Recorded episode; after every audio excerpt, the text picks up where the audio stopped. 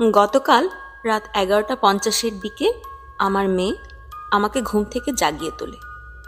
রাত নটার দিকে আমার বর অনিক এবং আমি মেয়েকে তার বন্ধু তাসনিমের জন্মদিনের অনুষ্ঠান থেকে নিয়ে বাসায় ফিরে এসে ঘুম পাড়িয়ে দিই।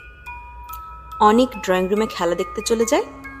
রিয়াল মাদ্রিদের ম্যাচ থাকলে ও আর টিভির সামনে থেকে উঠবে না। আর আমি এদিকে বেডরুমে শুয়ে বই পড়তে পড়তে কখন যে চোখ লেগে গেছে, খেয়াল নেই। আম্মু, মেয়ের আদুরে গলার ডাক শুনে আমার ঘুম ভাঙল। মেয়ে আমার জামার হাতা টানতে টানতে জিজ্ঞেস করল, বলো তো, সামনের মাসে আমার বয়স কত হবে? আমি তো জানি না মামনি, আমি চশমা পড়তে পড়তে বললাম। কত হবে বয়স? মেয়ে আমার মুচকি হাসি দিয়ে চারটি আঙ্গুল তুলে ধরল। এখন সাড়ে সাতটা বাজে।